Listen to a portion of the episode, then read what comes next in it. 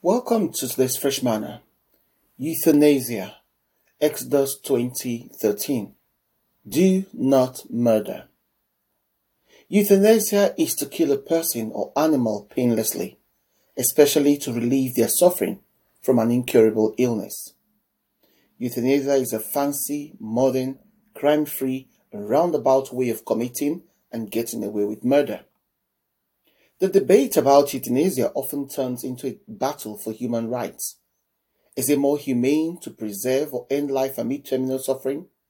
God makes it clear in His Word that purposely ending a human life is an enormous responsibility with huge implications. It is a serious action to take someone's life in self defense or in time of war. It is even more serious to play God and decide that the quality of a person's life is no longer high enough to keep living.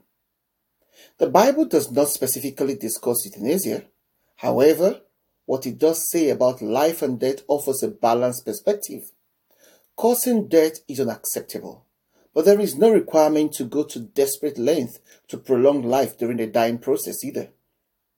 God cursed Cain in Genesis 4 for killing his brother Abel, but put a mark on Cain to stop anyone from killing him and promises to punish anyone who does.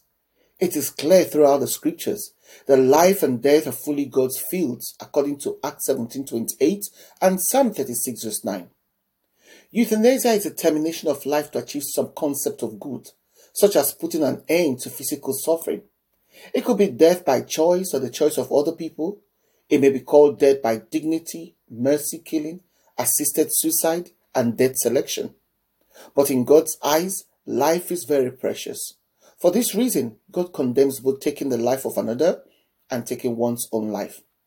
According to 1 John 3:15, whoever hates his brother is already a murderer. And no murderer had eternal life except for the repentant, because God cannot dwell in the heart where hatred and malice dwells. Any number of the people in the Bible with sickness, disability, and suffering could have taken this route out of their predicament. But if they were born in this era, who knows what they would have done? Job, the woman with the issue of blood, the sick and crippled people of Jesus' time, and all of them, they all needed relief, but they didn't do anything about it. God ordained a natural order for ending life and beginning the next, and euthanasia opposes the sovereignty of God in His creation. God ordains the days of our lives as stated in Psalm 139, verse 16. Death is inevitable, and Psalm 89 verse 48 states that we will see death soon. So active euthanasia is murder. Every believer should leave morality in God's hand. We can't and do not own life. It is a gift from God. None of us has the power to control life or death, according to Ecclesiastes chapter 8 verse 8. True ownership of life belongs to God, and it is His choice, not that of an individual or society, when life should end.